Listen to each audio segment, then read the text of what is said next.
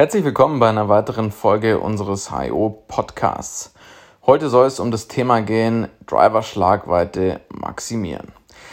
Jeder ist ja eigentlich auf der Suche nach mehr Weite. Ähm, es macht sicherlich auch am meisten Spaß, den Driver vom Tee zu schlagen und damit eine gute Distanz zu erreichen.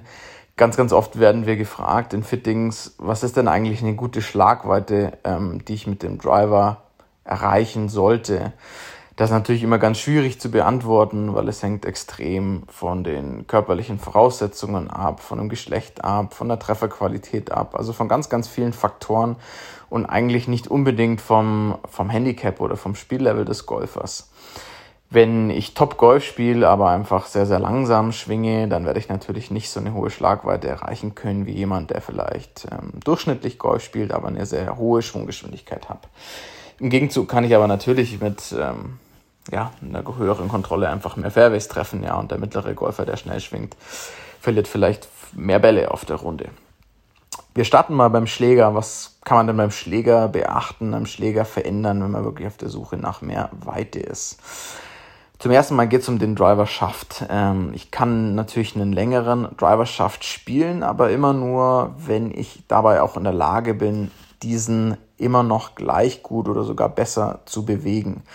Ganz viele Spieler verlieren Kontrolle mit einem längeren Schaft, werden vielleicht sogar aufgrund des Mehrgewichts langsamer, treffen die Bälle außerhalb der Schlagfläche und gewinnen dann im Endeffekt eigentlich gar nichts und verlieren im Gegenzug sogar noch mehr an Kontrolle.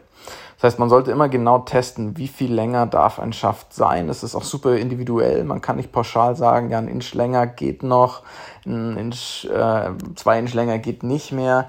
Ähm, so als Benchmark, ein Driverschaft hat im Standard bei den meisten Herstellern so zwischen 45 und 46 Inch.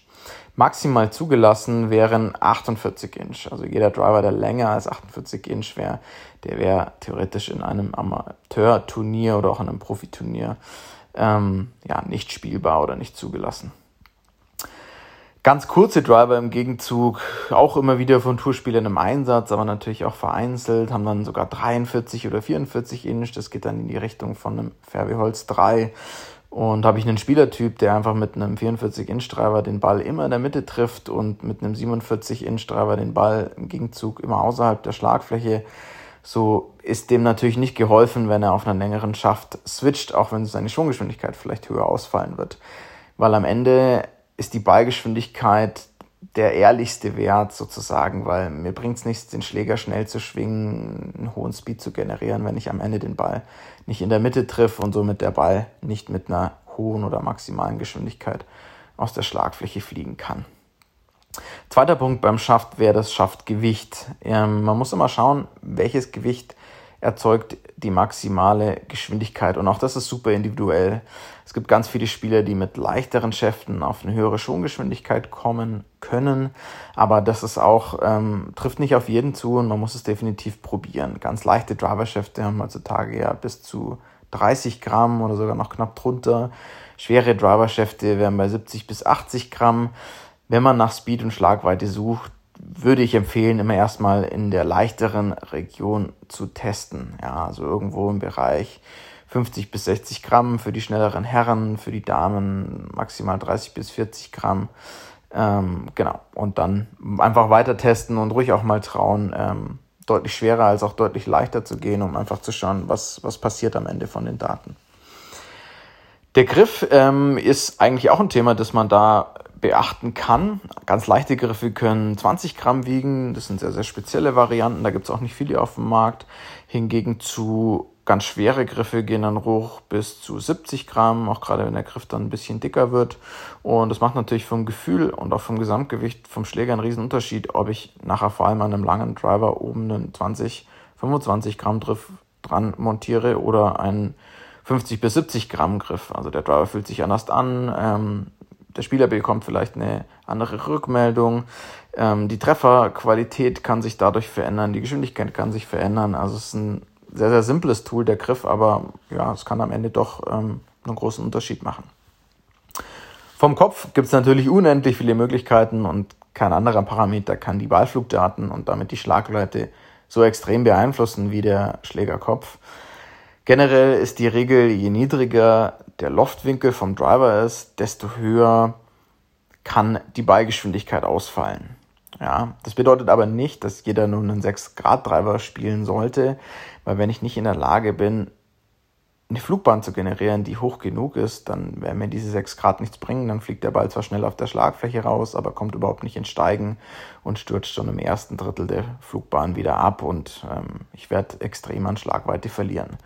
Hinzu kommt, dass natürlich weniger Loft auch in den allermeisten Fällen weniger spielbar ist oder einfach weniger verzeiht. Das heißt, auch hier muss ich einen Kompromiss finden und sagen, wenn ich nach Schlagweite suche, bin ich vielleicht in manchen Fällen bereit, Minimalkontrolle aufzugeben, aber sicherlich nicht so viel Kontrolle, dass ich nachher sage, ja, nur noch jeder fünfte Ball landet auf dem Fairway. Also man muss je nach Treiber-Kopfform, also wie sportlich ist der Treiber, muss man selbst herausfinden, was ist die niedrigstmöglichste Loftzahl, mit der ich den Ball noch auf eine gute Höhe bekomme, mit der ich ihn noch kontrollieren kann, aber eben auch merke, dass die Ballgeschwindigkeit einerseits maximal ist und auch die Backspin-Rate möglichst niedrig ist.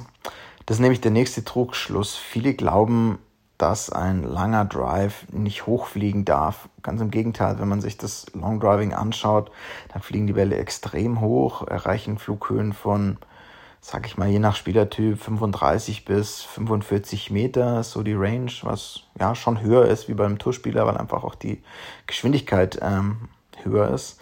Und dabei ist es aber eben wichtig, dass der Ball wenig Rückwärtsdrall hat. Schraubt sich der Ball nämlich in die Luft und ähm, ja, steigt extrem schnell, äh, fällt er nachher runter wie ein Stein und ähm, macht keinen Meter mehr am Boden. Und schaffe ich es, den Ball hoch abfliegen zu lassen, komme relativ früh auf eine hohe Flugbahn, habe wenig Spin, dann bleibt der Ball einfach wahnsinnig lang in der Luft, der wird getragen, kommt auf und macht auch noch seine Meter auf dem Boden. Und das sollte man sich immer auf dem Golfplatz auch mal selber anschauen bei seinen Drives wie ist eigentlich das Flug-Roll-Verhältnis. Alle, die ihren Ball in der Nähe ihres Einschlaglochs finden oder einen Roll von kleiner 15 Meter haben, die können schlussfolgern, dass jetzt bei normalen Bodenbedingungen wahrscheinlich die Spinrate zu hoch ist. Und dann ist eben eine Möglichkeit, den Loft nach unten zu stellen, solange der Ball dann eben noch nachher hoch genug fliegt. Auch muss man immer ein bisschen auf die Flugkurve achten. Jemand, der sliced, schlägt in der Regel einen höheren Ball mit mehr Spin als jemand, der hookt, also eine Linkskurve schlägt. Das heißt, je nach Flugkurve kann man auch noch mal ein bisschen am Driver nachjustieren und eben als Slicer theoretisch sagen, ich schraube mein Loft nicht zu hoch, weil dann einfach der Spin noch weiter äh, nach oben geht und ich weiter Länge verliere. Im Gegenzug, wenn ich eine große Drawkurve, eine große Hookkurve schlage, dann sollte ich auch eine zu, nicht einen zu niedrigen Loft spielen, weil sonst einfach die Gefahr groß ist, dass der Ball nachher abstürzt. Der letzte Faktor, den ich hier mal kurz erwähnen möchte, ist der Treffpunkt an der Schlagfläche. Jetzt ist der Driver ja im Gegensatz Gegenzug zu eigentlich allen anderen Schlägen oder Schlägern auf dem Golfplatz ähm, schlage ich von einem Tee-Werk, das heißt der Ball liegt erhöht, der Driverkopf kommt, man sagt von unten an den Ball oder trifft, man trifft den Ball in der Aufwärtsphase, das heißt man gibt dem Ball schon natürlich vom Eintreffwinkel des Drivers Höhe mit. Der Treffpunkt auf der Schlagfläche ist dann sehr, sehr relevant. So ein Driverkopf ist nämlich nicht komplett plan vorne, sondern wir haben Wölbungen am Driverkopf. Also man muss sich das vorstellen wie eine Rundung in der horizontalen als auch eine Rundung in der vertikalen. Und je nachdem, wo ich jetzt den Ball erwische, kann die Ballgeschwindigkeit höher oder tiefer sein, die Backspinrate höher oder tiefer oder der Ball eben schon von Haus aus, auch bei sonst konstanten Schwungparametern, äh, neutraler Schwungpfad, neutrale Schlagfläche, eben dann schnell nach links oder rechts kurven. Jetzt gehen wir das mal nach der Reihe kurz durch. Ganz einfach gesagt, wenn wir davon ausgehen, dass die Technik mal komplett neutral ist, also der Ball eigentlich nicht kurven würde, wenn ich ihn in der Mitte der Schlagfläche treffe. Wenn ich ihn dann an der Spitze der Schlagfläche treffe, dann gibt es durch den sogenannten Gear-Effekt, das erklären wir vielleicht in einem weiteren Podcast mal näher, gibt es automatisch eine Unterstützung zur Linkskurve. Das heißt, Spitzentreffer beim Driver gleicht eigentlich einer Linkskurve und unterstützt eine Linkskurve. Ein Hackentreffer im Gegenzug führt in den meisten Fällen bei sonst neutralen Parametern zu einer Rechtskurve. Spannender für die Schlagweite wird dann noch ein Treffer im oberen Drittel der Schlagfläche gegen den Treffer im unteren Drittel. Im oberen Drittel fliegt der Ball etwas höher ab. Ich verliere meistens minimal an Ballgeschwindigkeit, aber der große Vorteil an einem Treffer leicht oberhalb der Mitte ist eine deutlich geringere Backspin-Rate.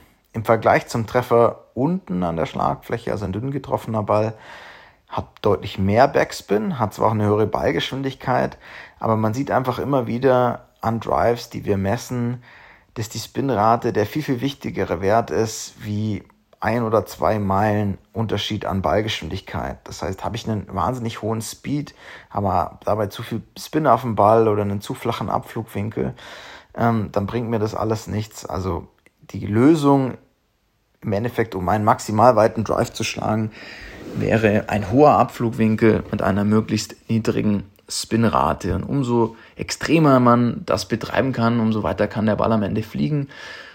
Und nochmal, es ist natürlich immer wichtig, einen Kompromiss zu finden zwischen einem Driver, der das einerseits sicherstellt, aber eben auch noch spielbar ist. Oder vielleicht über einen zweiten Driver einfach nachzudenken, der aber mehr als Spaßtreiber fungiert, wo man sagt, okay, da muss nicht jeder Ball auf der Bahn landen, den zückt man vielleicht auch nur auf Golfplätzen, die dann breiter sind oder auf Bahnen, die einfach breiter sind. Ich hoffe, ihr habt Lust bekommen, euch mal eure eigene Flugkurve mit dem Driver anzuschauen, vielleicht auch mal auf euren Driver zu schauen, auf den Griff, auf den Schaft, auf den Kopf. Ist die Einstellung so wirklich ideal? Ich kann euch nur empfehlen, das auch mal von einem Experten überprüfen zu lassen, vielleicht auch mit dem, eurem Trainer mal zu bequatschen und ähm, ja, in jedem Fall mal Daten an einem Trackman oder einem Foresight aufzuzeichnen, um mal euer Verhältnis von Geschwindigkeit zu Abflugwinkel zu Spinrate auf den Prüfstand zu stellen. Ich hoffe, euch hat der Podcast zum Thema Driver Schlagweite maximieren gefallen und ihr seid beim nächsten Mal wieder mit dabei. Bis bald.